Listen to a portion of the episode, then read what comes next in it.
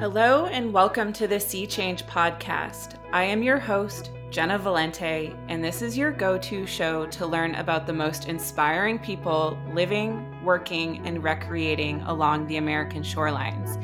And I am really excited to be back today after taking a brief hiatus to try and get my life a little more organized during this pandemic, which I am not sure how successful I was at that, but I have reached a place where I am feeling more focused and ready to work.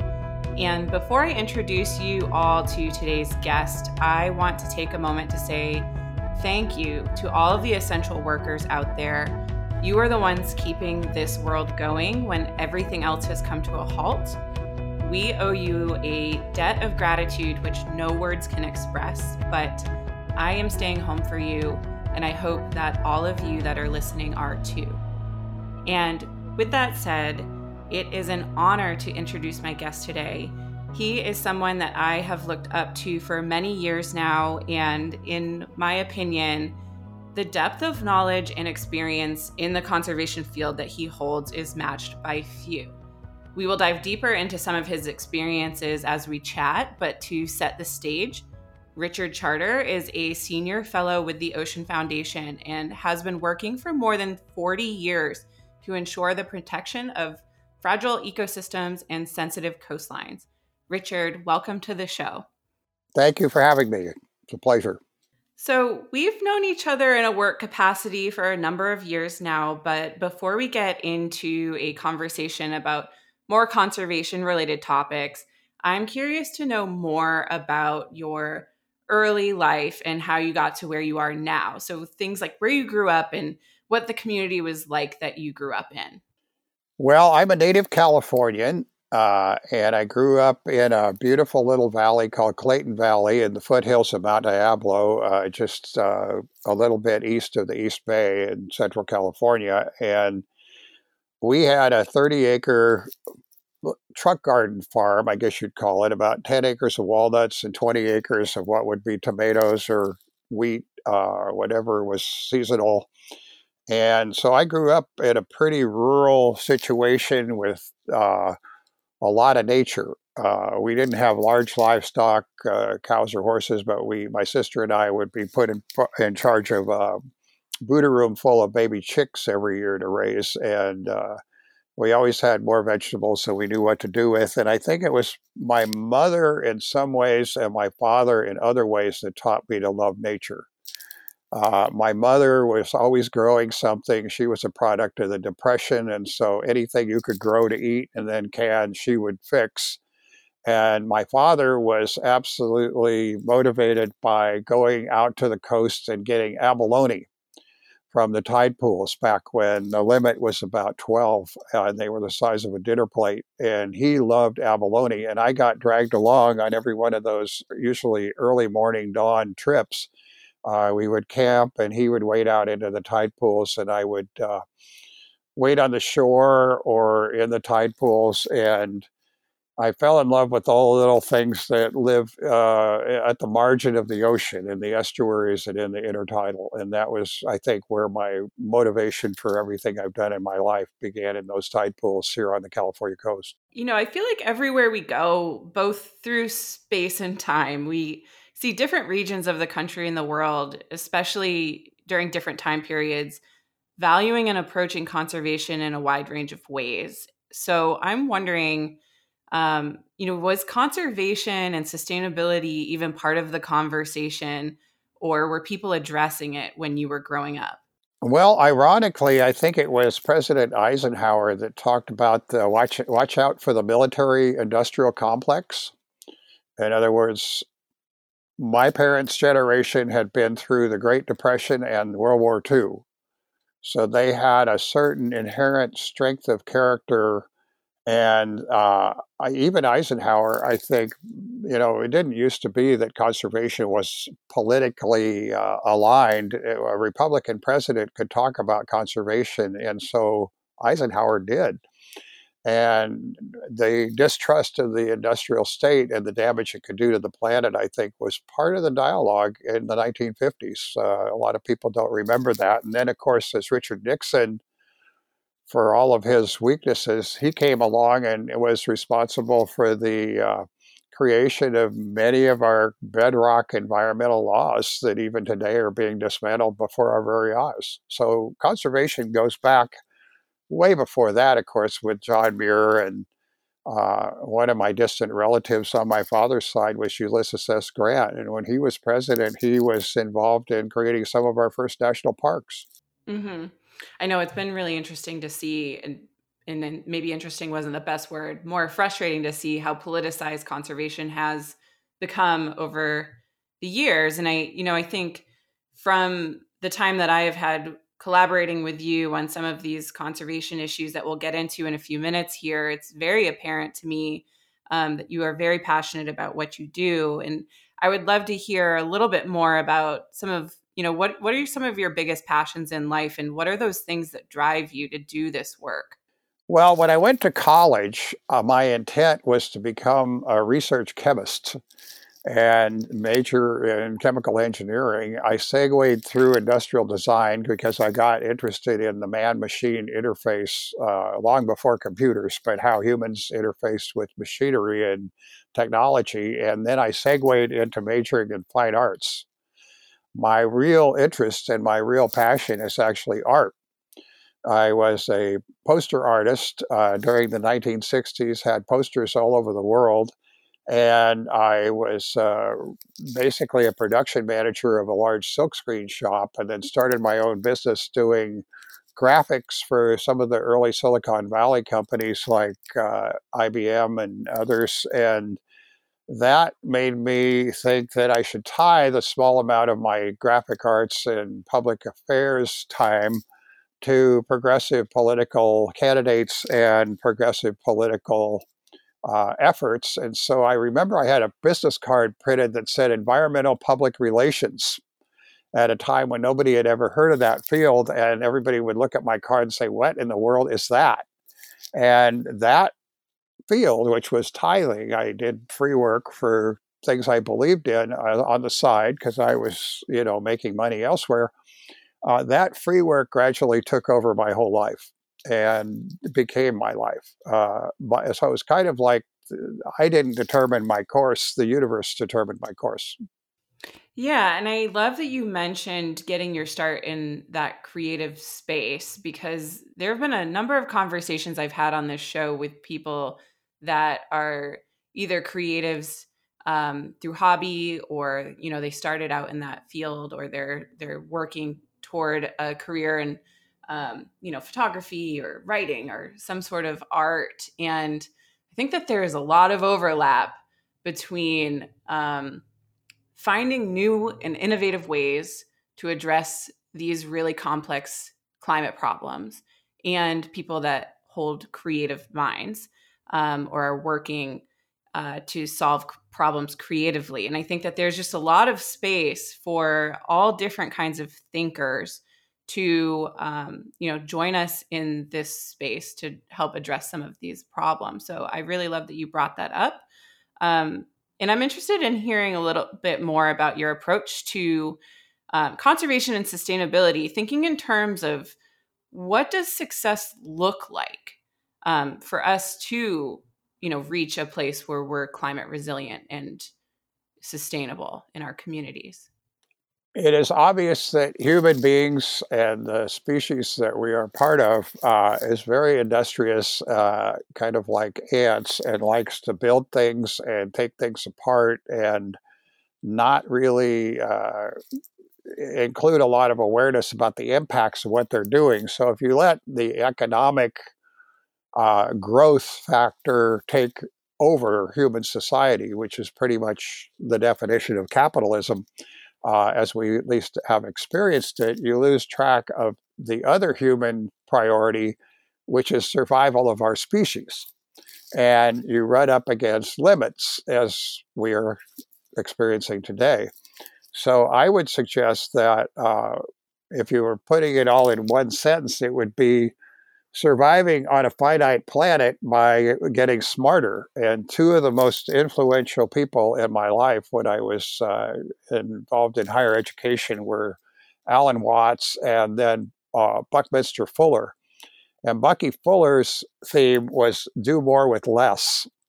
So I kind of combined that with the spiritual Zen approach of Alan Watts, and it became, without even thinking about it, uh, sort of the the central theme of my life, which is can we do what we're doing as a species in a way that does no harm or minimal harm?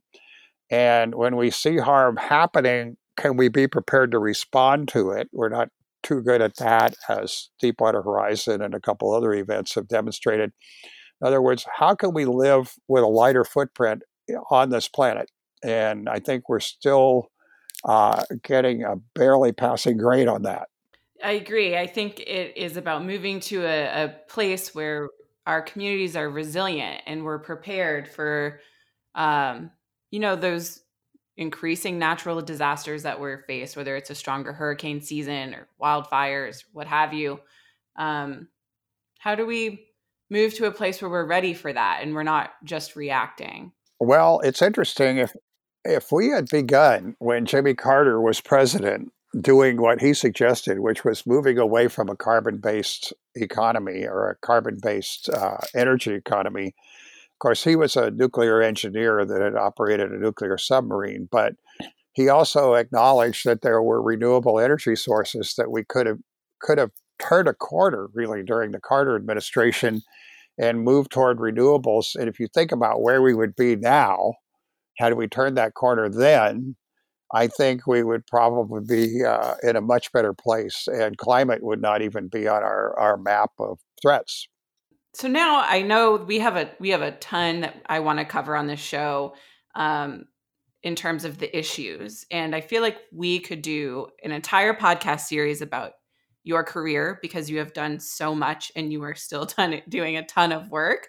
Um, but quickly, I'm wondering what comes to the forefront when you think about some of the highlights of your career so far? Uh, a series of happy accidents, really.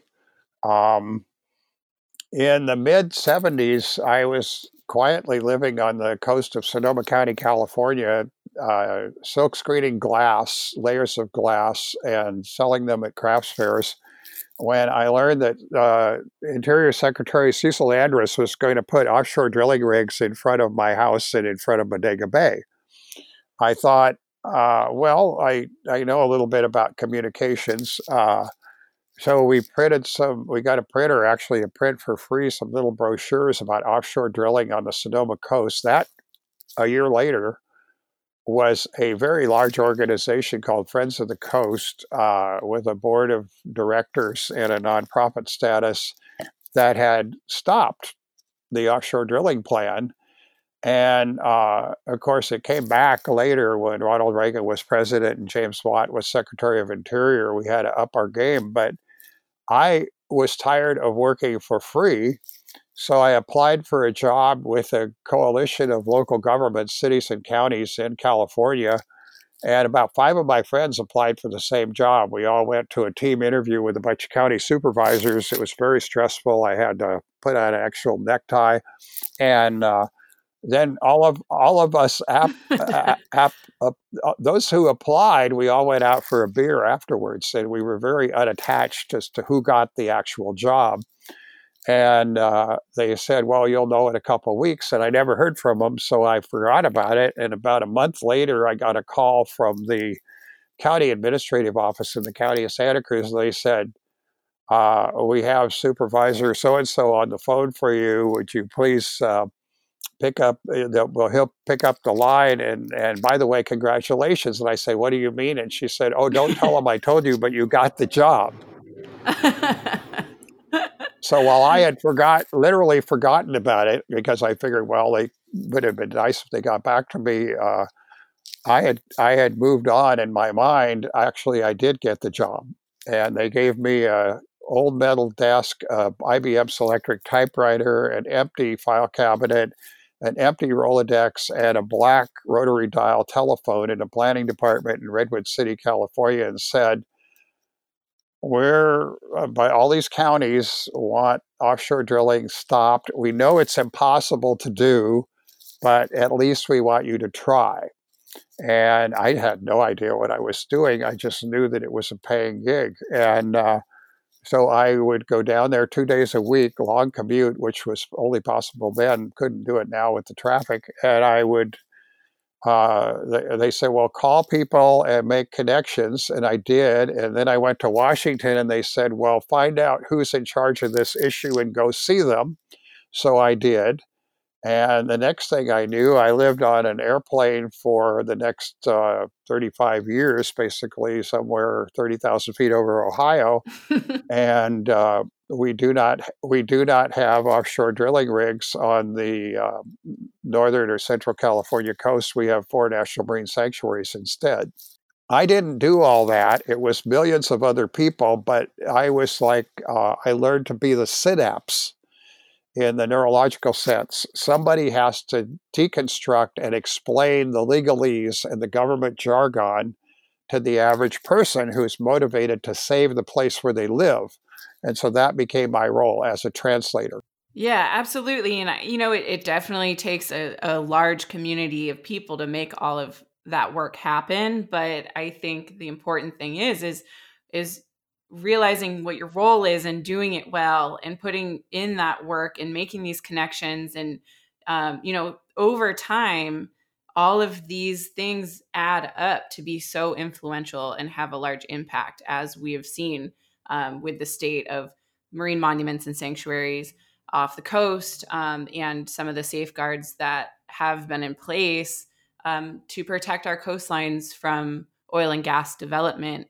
Um, speaking of oil and gas, I am wondering if you could spend a little bit of time laying the foundation for listeners for where we stand today with U.S. offshore oil and gas de- development. Excuse me.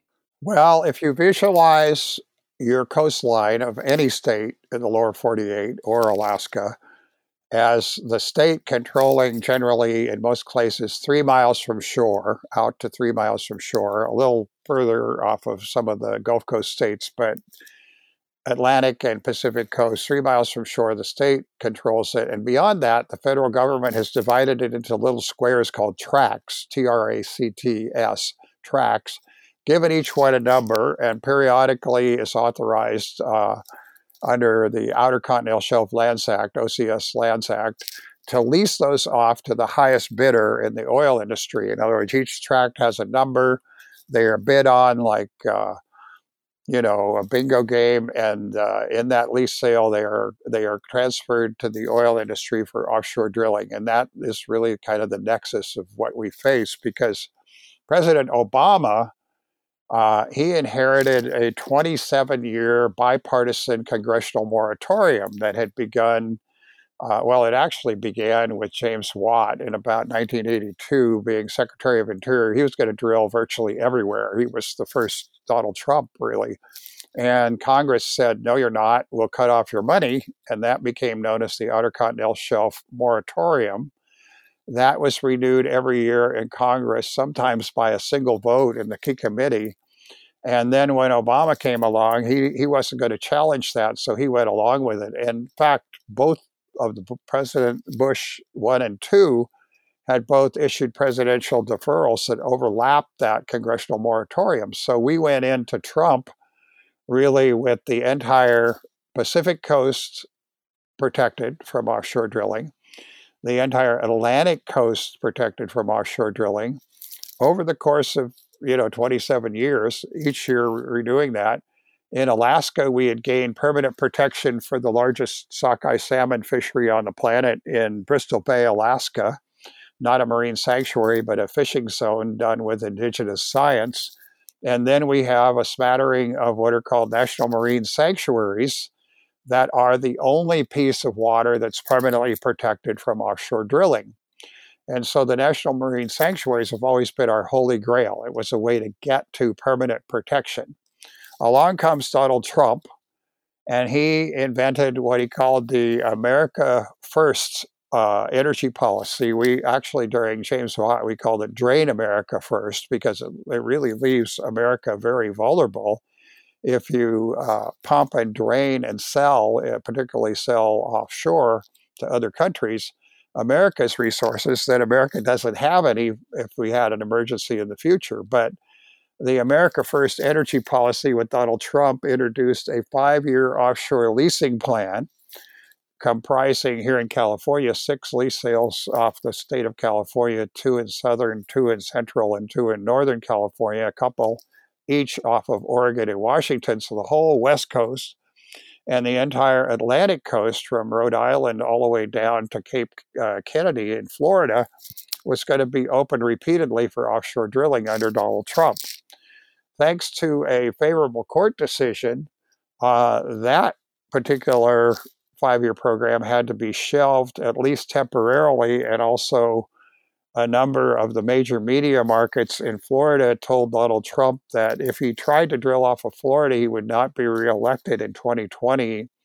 So he backed off. So we have what we call uh, detent uh, right now. Everything is kind of on hold.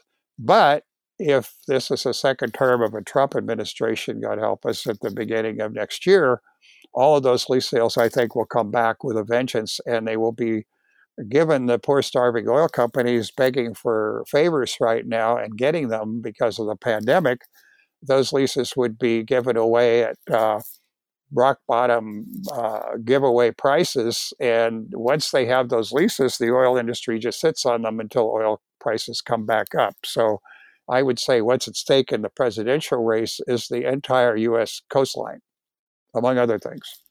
Yeah. So now that we're in this holding pattern where we're we're you know waiting out this pandemic and and you know looking to see what happens with the upcoming election how you know not everything has stopped i know that there are communities that are very active in working to ensure that their coastlines are protected and their their um, you know their residents are protected from offshore oil and gas development um, can you share a little bit about the ways that you're engaged and how some of these communities are working to protect themselves and their coastlines? Well, I think communities are not going to sleep anywhere in the U.S. Uh, local communities, of course, are where the impacts of offshore drilling fall whether it's the day to day pollution of the ocean from routine discharges of spent muds and cuttings or, you know, routine, uh, unfortunately, routine small oil spills, or God help us, the very large accidents, uh, and like the Deepwater Horizon or Taylor Energy, where you know, Taylor Energy off of Louisiana, the, the oil leak from the seafloor that was created by a hurricane damage to some drilling rigs uh, has continued for beyond a decade now. Uh, you can make accidents happen with offshore drilling that never stop and that we have virtually no response for.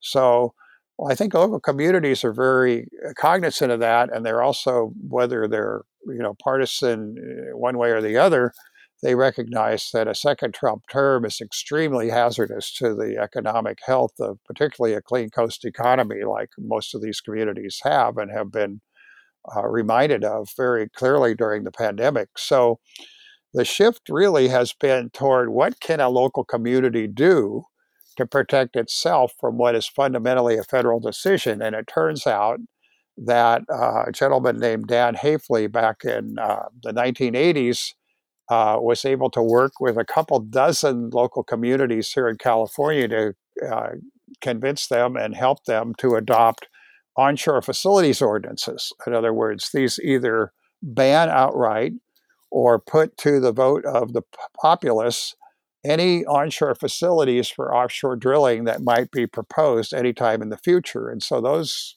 you know, a couple dozen onshore facilities ordinances in California still stand. They are generally part of the community's local coastal plan, and uh, they still would work if they needed to be used. And so we're creating more of them. We've been temporarily derailed uh, in a couple of them that we're about ready to do that by the pandemic. But as soon as the pandemic pandemic lifts or virtual uh, meetings of boards of supervisors become more familiar, uh, and we're starting to see talk about this now on the Atlantic coast, the mid and South Atlantic, which of course is the prime target of the Trump offshore drilling plan. Communities there recognize that they can, can control their own land use they have that jurisdiction. And this is you know legally bomb proof it's been uh, vetted with attorneys to the point where it can be done in a way that the oil companies can't overturn it. So if you ban onshore facilities that would be needed to support offshore drilling what this does is it creates a chilling effect on the actual leasing of tracts in other words an oil company looks ashore and says if i find something out there, I'm not going to be able to bring it ashore. That makes it less economically attractive.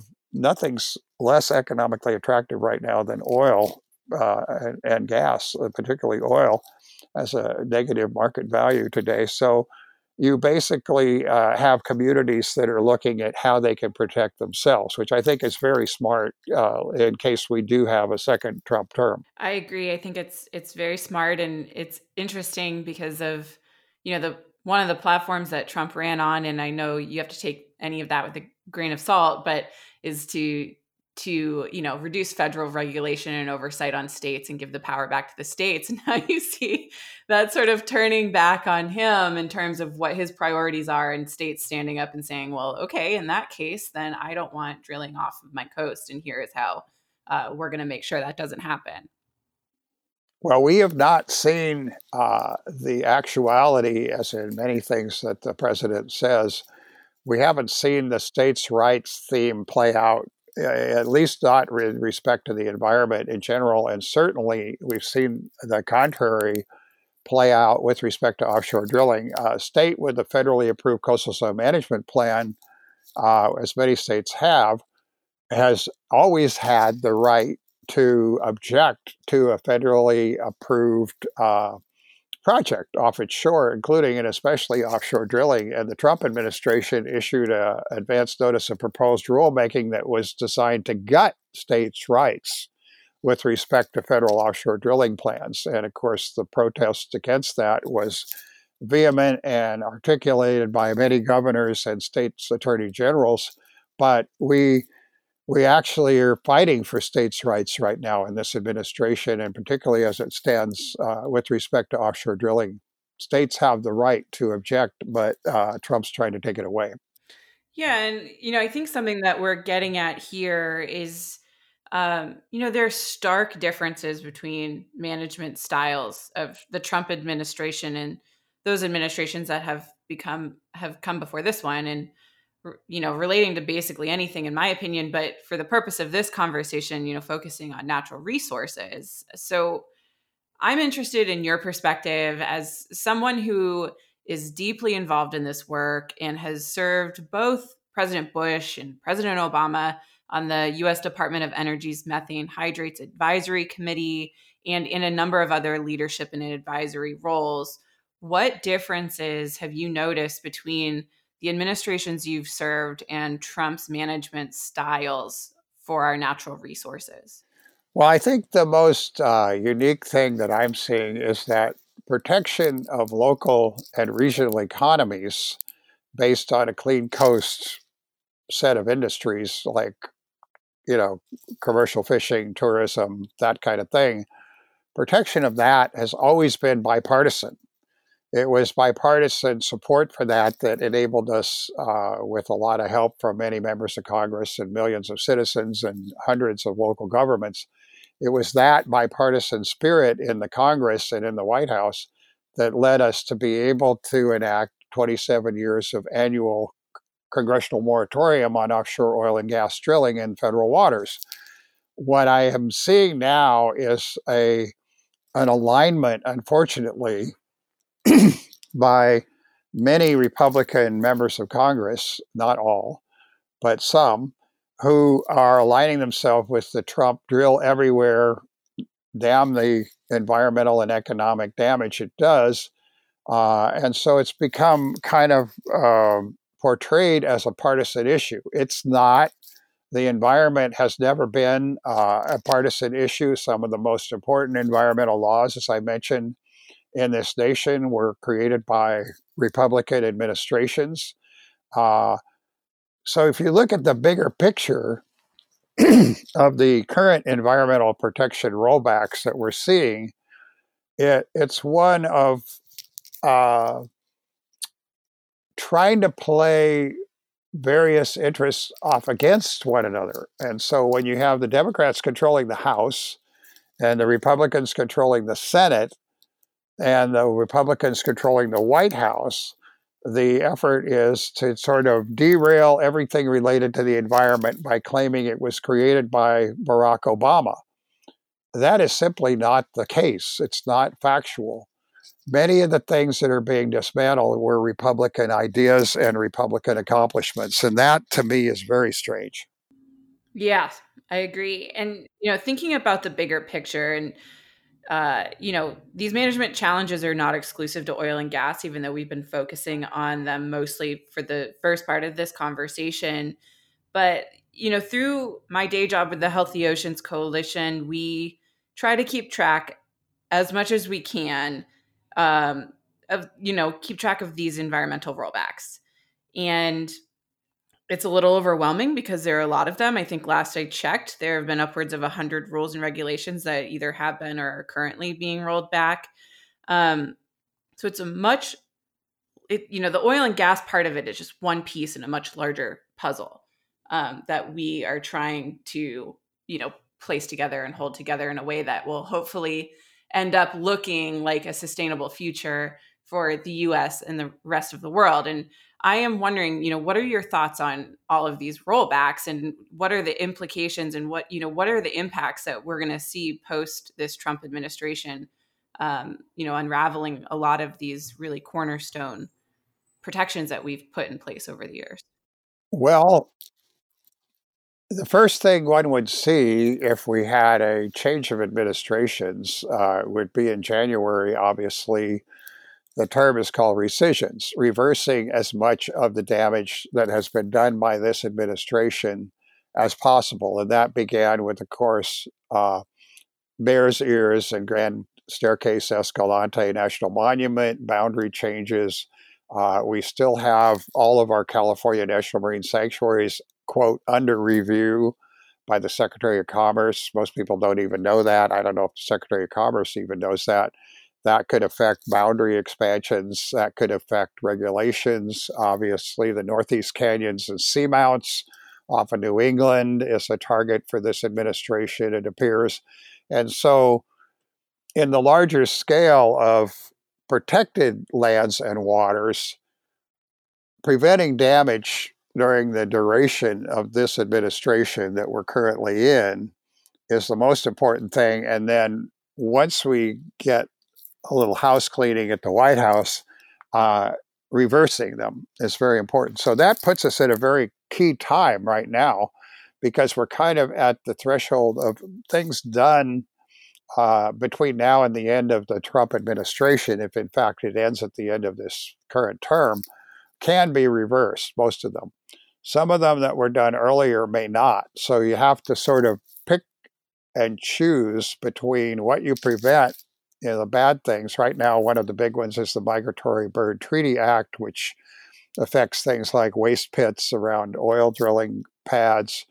Uh, during the pandemic, the EPA has basically left the building and not minding the store on even existing regulations. But if you look at rollbacks to air quality, uh, to the uh, NEPA as it affects wetlands and uh, you know waterways. I mean, it, it is about a hundred different rollbacks. We're actually working with one of our colleagues uh, groups in Florida right now, listing the hundred rollbacks uh, of the Trump administration, the the wholesale attack on the environment, if you will. That is going to be having uh, bad uh, implications for the American people for decades, even if we do our best to reverse it. And, uh, you know, we're going to have to reverse some of it, but there's going to be, I think, a great demand for people with expertise in where the you know where the damage was done during Trump and how you would fix it. And I, I don't think there's actually too many people uh, still in government that know how to do that. But it is possible to fix a lot of this uh, damage. It'll have to be done quickly. Eh, what happens in the first, you know, month or so of the new administration, if we get one, will be important. If we don't, if we have a second Trump administration, the damage to the planet, the environment, and the health of the American people will be virtually incalculable and irreversible. And I'm an optimist. The American Shoreline Podcast Network and CoastalNewsToday.com are brought to you by LJA Engineering with 28 offices along the Gulf Coast. The folks at LJA Engineering are at the top of the craft in the areas of coastal restoration, coastal infrastructure, rivers and channels, numeric modeling, disaster recovery, and design and construction oversight. And now they have a brand new coastal resiliency department headed up by our very own Peter Ravella. Check them out at lja.com. We are also brought to you by Coastal Transplants. Coastal Transplants prides itself on offering specific environmental and horticultural expertise with practical first-hand knowledge of all aspects of coastal revegetation projects. Their high quality native and wetland plants, extensive agricultural and horticultural experience, along with their skilled and respectful crews, make coastal transplants your one stop solution for restoring coastal ecology of your barrier island community. Learn more at coastaltransplants.com. And we are brought to you by the Dune Science Group. Did you know that fiberglass is one of the strongest and most durable building materials in the world? That it is resistant to deterioration caused by UV light and salt water? Well, the Dune Science Group does. They offer a full slate of solutions for dune walkovers and boardwalks that are made of fiberglass and built to last. They can handle your dune walkover project from beginning to end, including permitting, design, and construction of the strongest and most durable dune walkover on the market. Learn more at the dunesciencegroup.com. You know, one of the ways that we the tools that we have to protect and conserve some of these really special and important places off of our coast is through monuments and sanctuaries. I know that you've mentioned them a bit during this conversation. Um, but I, would like to sort of rewind a little bit to the basics just for listeners' sake, in case anybody is unfamiliar with monuments and sanctuaries. And um, have you clarify, you know, what they are, what are monuments and sanctuaries, and why are they important um, to protect these areas? Well, let's take them one at a time. The National Marine Sanctuary System. Uh, last time I looked, I believe there were 13 National Marine Sanctuaries nationwide, maybe 14 by now. Uh, we always viewed when we were doing the annual one year at a time renewal of the offshore drilling moratorium, which only lasted a year, we always saw a national marine sanctuary as our holy grail for gaining permanent protection from offshore drilling. And so that in many, but not every single case, many of the situations and the geographic areas uh, created national marine sanctuaries for that reason permanent protection from offshore drilling. And they are created with a lot of citizen involvement. There's a transparent process. You nominate a location, local governments, uh, elected officials at every level of government get involved, and the people are very involved. And then their management is guided in each case by a sanctuary advisory council who advises the sanctuary superintendent as to how to manage it over time. Uh, they are advisory only, but they generally are listened to pretty carefully. So that process is still working, but these are relatively small areas geographically.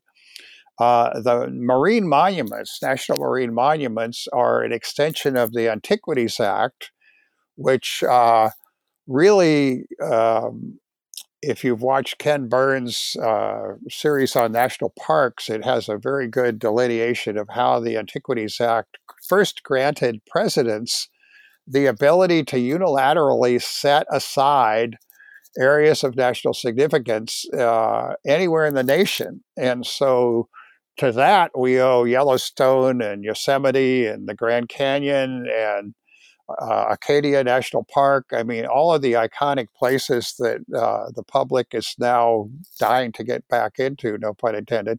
Uh, all of those places are protected by a president who said this is in the public interest, this is in the national interest.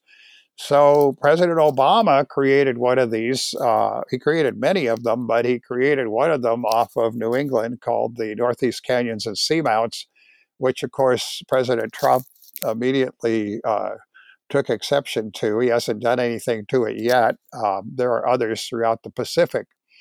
So uh, those need to be defended for the duration of the current war on the environment that we're seeing emanate from the White House. And then the national marine sanctuaries uh, and some of the national monuments have their own intrinsic threats. Here in California, where one of our most iconic national marine sanctuaries, the Greater Farallon National Marine Sanctuary, we consider the most highly protected place, really, in U.S. waters. Uh, it even has a regulation that prevents damage that it's called enter and injure regulation. If something originates outside of sanctuary waters and flows into or washes into the sanctuary, that is, you know, regulated and banned. Uh, but we have a Trump administration now getting ready to greenlight the helicopter distribution of one and a half tons of one of the most controversial and toxic uh, anticoagulant second generation rodenticides on the southeast Farallon Islands uh, to try to kill some some introduced mice that were probably brought there by Sir Francis Drake or you know long time ago, and it kills everything else. It's an ecosystem poison that will kill everything on the island, and then the idea is reintroduce the things you like, and it not only kills things that you're trying to get rid of, like the mice and some uh, burrowing owls that come out to feed on the mice it actually uh, is a, uh, it's, it's a systemic poison. So it's going to be there for a while. It's going to get into every species in the entire food chain. So we're having to defend what we already protected. Ironically, this was something the Obama head of Fish and Wildlife Service would not touch with a 10 foot pole. But now we have sympathetic people to very dumb ideas uh, in the administration, including the director of the Fish and Wildlife Service, who came straight out of Monsanto into that seat. So we have uh, threats even in our most protected areas. Similarly, the uh, Northeast Canyons and Seamounts off of New England as uh, threatened in various ways. So now we're on the defense mode. Uh, we've protected it, it's guaranteed permanent protection and we have to defend it. And so, uh, one of the most important things I was taught when I was first working in the environmental field, and I don't know if David Brower originated it, but he said, uh, all of, in the environmental movement, all of our victories are temporary and all of our losses are permanent. And so we're finding that even our permanent victories are threatened now and could become permanent losses if we don't pay very close attention, especially right now during this this fog of war that's represented by the pandemic. Yeah, so you know, as we're sitting here listening to some of the challenges that these sanctuaries monuments are facing, I'm sure some of the listeners are interested in knowing uh, if there's anything that they can do to help stand up for these protected areas or get involved um, with you know having their input heard or helping protect these areas. That is the most important question because if you live or care about uh, live near or care about a particular piece of coastline, or even if you're in Kansas and the coast of Kansas, we always like to say is in California, or if you're part of the Inland Ocean Coalition that's based in Colorado, in Boulder, uh, you have a favorite piece of ocean and you have a member of Congress or a senator. Now, the protocols for contacting their staff, uh, generally it's working through staff, have changed and evolved during the pandemic uh, because I used to just advise people go see them. You know, one on one communication, really, Congress, to the degree that people work with Congress, it's an oral tradition and you have to explain things to them. But you need to advocate for permanent protection if you don't have it. And if you do have it in either a national marine monument or a national marine sanctuary, you need to advocate for continued protection. Nothing is sacred in this current administration in Washington. And those calls, those emails, those letters, those contacts, not only with the congressional office, whether it's House or Senate, but also with your local media as a guest op ed, those add up. I mean, those are the reason why the successes we've seen in the marine protection effort, the marine protection movement, those are the reason for the successes is literally millions of individual Americans who took the trouble to protect their coast. And there's no question I didn't do this. No individual did it. Uh, no president did it. No member of Congress did it. It's the people who have to fight for what they care about. And it turns out we've observed that a lot of them actually care about the coast. So uh, get directly involved. There are any number of great organizations in the NGO movement uh, that you may be attracted to. All of them are doing wonderful work. If I start listing them, I'll leave somebody out and they'll be insulted. But the actual uh, ability of the average American with enough dedication to protecting the environment to make positive change is incalculable.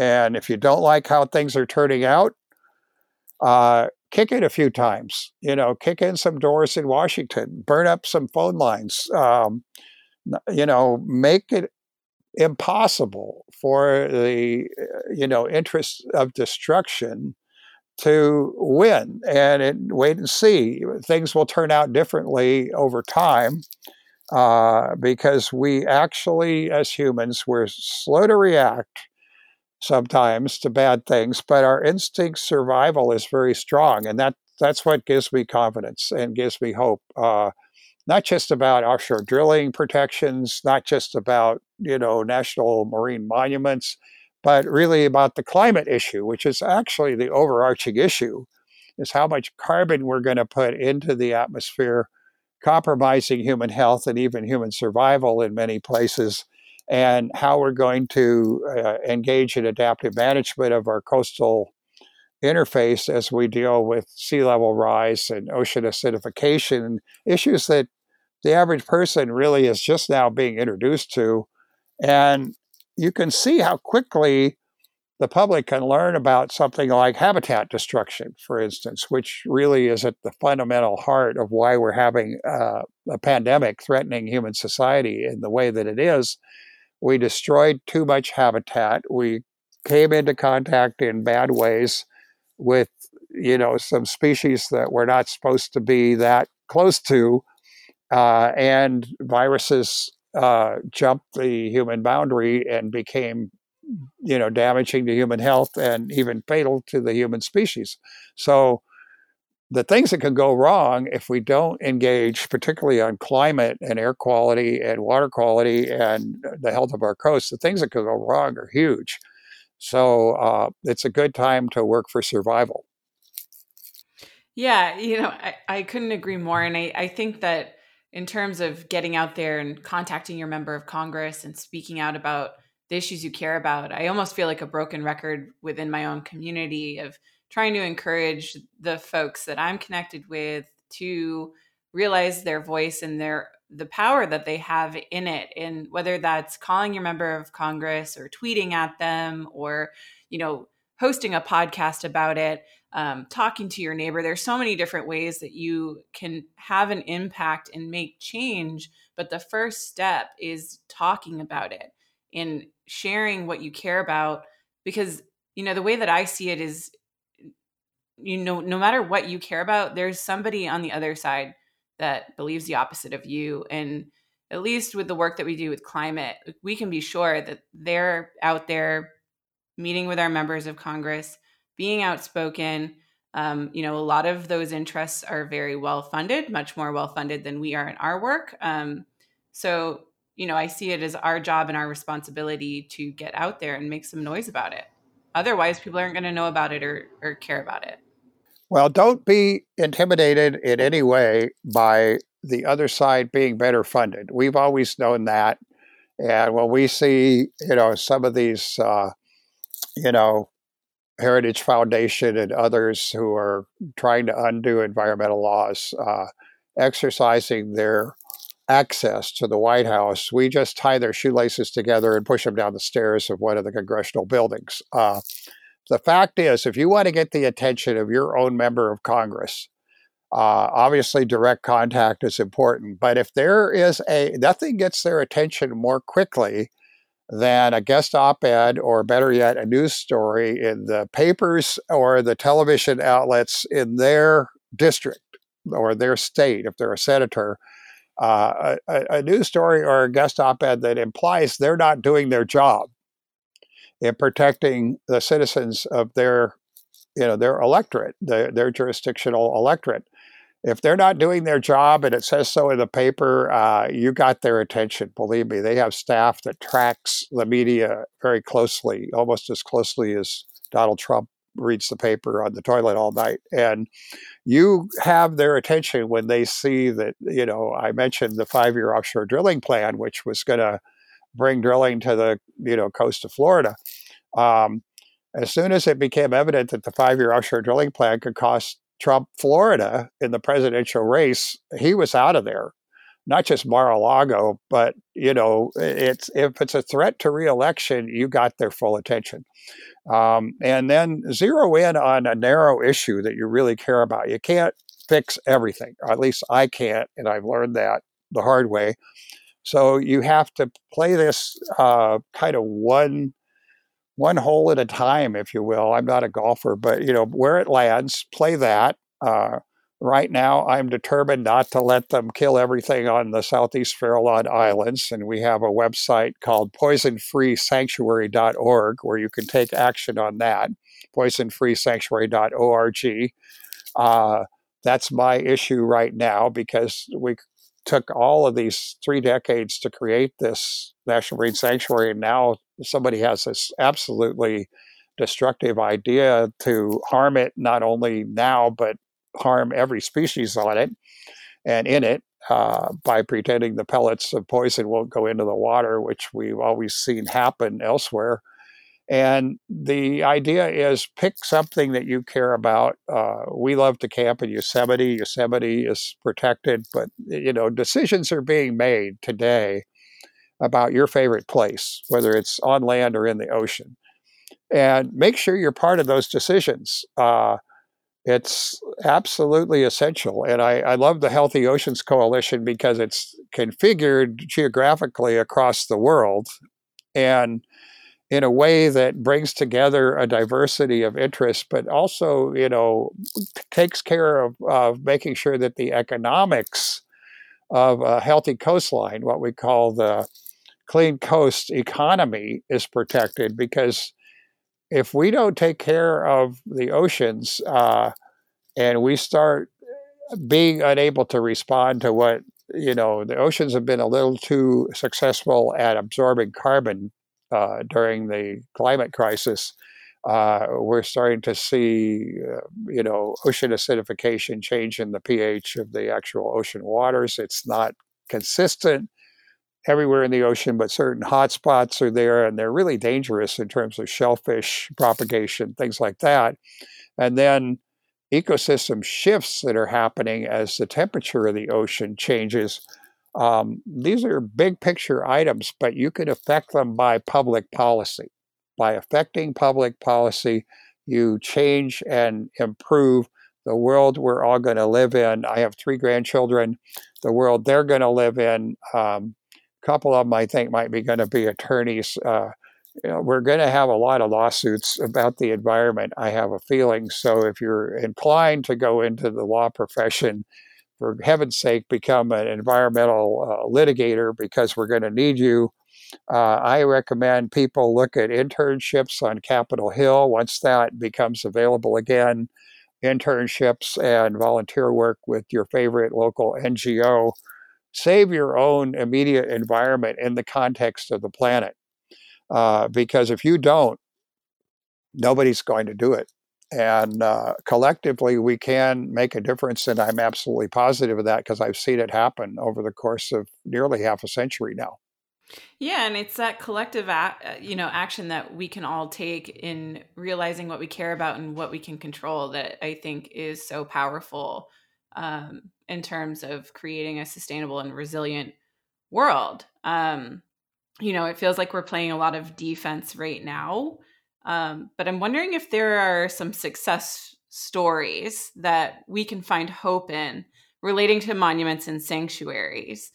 Um, you know, like a little success story. I feel like I always look for those throughout my day because it seems, you know, if you focus on the negative, it can be a little bit overwhelming. Um, but there are opportunities for us to make progress and for us to make these little wins in the Trump administration.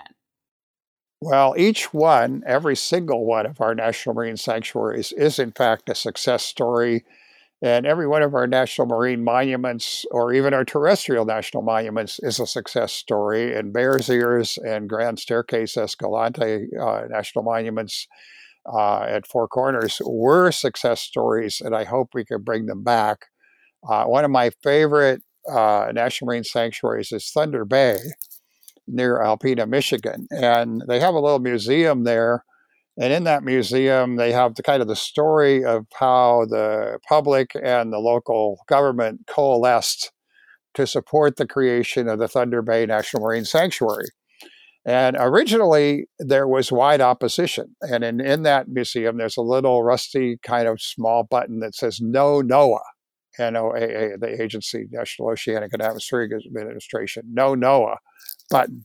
That historic button shows you how far that community came from opposing permanent protection for Thunder Bay to supporting it, gaining it, and then wanting to make it even bigger, wanting because of what it was doing to rescue the economy of this community not too far from Detroit, where you know the economy was in bad shape when the fiberboard plant closed and uh, everything else was going to hell. The National Marine Sanctuary became an underpinning of the successful economy there. And when you got off the plane at the little airport in Alpena, there was a big banner that said, Welcome to the Thunder Bay National Marine Sanctuary. That's how far it came from a button that said no NOAA to a banner in the airport that reminded you it was integral to the to the economy of the region. And so there are uh, success success stories like that at virtually every national marine sanctuary. Uh, they need to be protected, as we're doing here with the Greater Farallon National Marine Sanctuary, not just with the poison drop, but with the uh, boundary expansion that was done by President Obama, that's still threatened, as far as we know, by Trump's toilet tweets at night.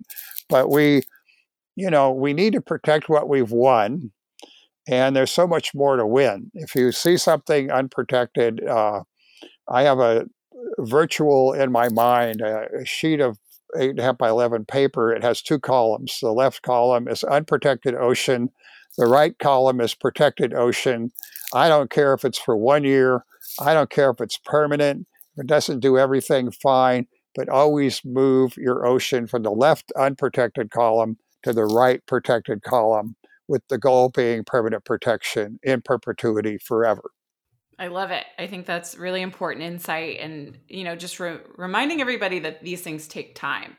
Um, and you know, you might take a few steps forward and then a few steps back, but if we keep pushing forward, um, you know, n- thinking about the Thunder Bay National Marine Sanctuary, or when when you were talking about Thunder Bay, I started thinking about Mallows Bay and the Potomac River. I, you know, I used to live down in Maryland, and um, have had the good fortune of being able to kayak around that area before it got its designation. And um, it is just so spectacular floating around all of that history with um, the incredible amount of shipwrecks and the fleets, the ghost fleets that are there. Um, that when you visit, it's it's very apparent why it is important to protect these areas. Um, and it you know it feels like each of the sanctuaries and the monuments they each have their own feel and their own ecosystems and their own little slice of history that they're protecting. Um, but these things take time.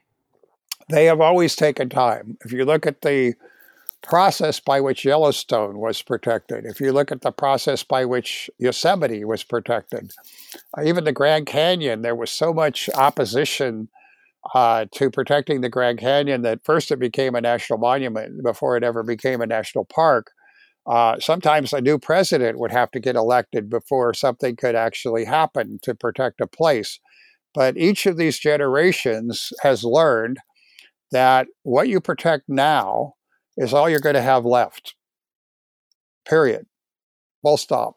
This is future generations are going to look back as we now look back at Grand Canyon, Yosemite, Yellowstone, uh, at our current National Marine Sanctuary system. We look back at it and we think, oh, we're really glad that somebody in a prior generation had the foresight and the tenacity and the patience. I, I will say you're right about being patient to get that protected. Uh, Biscayne, uh, you know, National Park uh, down in Biscayne Bay, there's the first ever coral reef preserve uh, in, in, national in U.S. waters, and it's been under threat in terms of uh, it. It really deserves a permanent fishery closure to protect the coral reef. This is the only one in U.S. waters that's protected in that way and uh, fighting to defend what's already been protected at places like Biscayne Coral Reef Preserve is very important because you're setting a precedent for the future. If if they can knock over one protected place, the development interests or the whatever the interests are, national marine manufacturers, whoever's f- trying to knock it over, if they knock over one, then you get the room full of dominoes effect, and they'll attack other protected areas. So we're not just in a you know they they say in sports the the best defense is a is a good offense, and that definitely applies to the conservation movement. So as we start to wrap up, I am going to ask you a series of broader questions that I started asking guests as a little bit of an experiment, um, because you know I, I'm very fortunate to be able to sit down and speak to all of these really bright minds and interesting people that are doing great work all over the world, and um, you know, I think part of my job in hosting this is to make sure that we get your insight on the broader climate challenges that we all face. Um, and then over time, it's just been really interesting to see what themes and insights and ideas have come out of everybody's responses. So um, we'll start with what do you think is the most pressing environmental challenge that we're facing today? I believe that human beings need to learn to live on the planet in a sustainable way. Now, I know that's trite, it's become kind of a, you know, a pat statement, but that is the nexus of it. It embraces climate because climate is kind of an all encompassing issue, which is very hard for some reason to explain to people. And I think individuals and groups who care about a particular place or a particular issue are well advised to zero in on that one issue. In other words, people say, What have you ever done to protect the climate? And I say, Well, I was blessed and very privileged to have a role, not a determinist, deterministic role, but a small role in keeping what may be gigatons of carbon safely sequestered under our outer continental shelf you know, by preventing offshore drilling in really sensitive waters, that has a climate impact. So uh, pick a, pick a subject, pick a, a place, pick a you know a threat, and address that threat, and don't be overwhelmed by the larger picture, but focus on that threat in the context of the larger picture, which really climate is probably the umbrella issue because it's going to affect human health. We've said that for years, and now we're unfortunately uh, learning that other things can affect human health. This isn't necessarily a climate induced pandemic, but there will be some if we're not careful. And you know, if we don't care about the survival of our species, then uh, what are we doing here anyway? I, I don't think we're going to be able to recolonize another planet, although there are people I've met in particularly in the petroleum industry, that think that you know creating a colony on Mars and powering it with methane hydrates or something is is the way to go. I think it's better to take care of the one planet. Seriously, there are people I've met them. It's I um, know, and, I know, and, and it's like you, people are thinking about putting all of this time and effort and money into moving to another planet. Like they would rather do that than take care of the one that we've found ourselves on. I think it was Buckminster Fuller that called this lifeboat Earth. This is the lifeboat. You got to take care of it. Yeah. It's not rocket science. Uh, we're not going to survive by relocating, uh, you know, and and uh, finding a Goldilocks planet similar enough to Earth to go live there. I think we're better off taking care of the one we have. I agree. And because I try to end my shows on a more hopeful note, um, and positive note. I'm wondering what gives you hope and what are you hopeful for moving forward? I am guided by, I hesitate to use the word spiritual, but I'm guided by what I see in nature. Nature is extremely resilient, whether it's you know, forests or the ocean or even the desert. If humans would just leave things alone, nature will come back, just like we're seeing the wildlife come back to the closed parks right now. But eh, on a greater scale, if you have an overfished part of the ocean that's been hammered, is the term uh, in the negotiations I've been uh, in over the California Marine Life Protection Act, marine protected areas. If an area has been hammered by overfishing, uh, just leave it alone. We can't, as a species, necessarily restore things, but if we let nature restore things, it will. And it absolutely will. Mother Nature bats last, and that's what gives me hope. Is if we can just stop doing the damage, uh, nature will come back, and that can be complicated. It can require patience. It can require all of your uh, life energy for decades uh, if you're not careful. And yet, um, what gives me faith is nature the power and the resilience and the ability of nature to replenish and rebound. And it's quicker i think in the oceans. What i see in the oceans is the uh, ability of you know ocean currents to move uh, larvae around to replenish a new area that's been harmed. I mean the oceans are pretty quick to make a comeback. So if we just work on things that let nature do its healing thing, uh, I think that's one of the most constructive things we can do, and that's what gives me hope. Yeah, and this last one is we have a lot of young professionals that listen to the show and lifelong learners, and um, I always like to leave them with a little bit of advice. So this is a two-parter, starting with what is the best advice that you've ever been given? The best advice I was ever given to was to pick a specialized specialized area of concern, a, special, a very specialized focus, not try to fix everything, not do broadband, you know, save the planet all at once, but pick an area of expertise and become the most knowledgeable person you can be about that one area of expertise. And then become a lever become uh, a change agent on that one area. And uh, if you're going to work with the elected representatives, whether they're your county commissioners or your state legislature or Congress, become the go to voice, become the person they go to to get their questions answered and, and, and be the respected source of information uh, so that they come to you and then you uh, are able to provide trustworthy guidance, but don't try to do everything. Narrow focus and uh, become the fulcrum for leverage to actually make systemic change. Best, best advice I was ever given. And then on the flip side of that, what advice do you have for our listeners? We had a gentleman, uh, the late Bill Kortum, here in Sonoma County. He, he worked locally. He uh, started probably a dozen of the most influential conservation groups in our county over the course of his lifetime. He was a large animal veterinarian. He then, on you know his volunteer work, changed the face of Sonoma County where we live. And his favorite saying is my favorite saying that I will convey to your listeners, which is never give up you know, just stick with it. Uh, you will have setbacks, you will have disappointments. In the long run, if you stick with it and never give up, you will win. You're on the side of nature. And so never give up. I love it. And, you know, as we've seen, Richard has never given up, and I don't plan on it.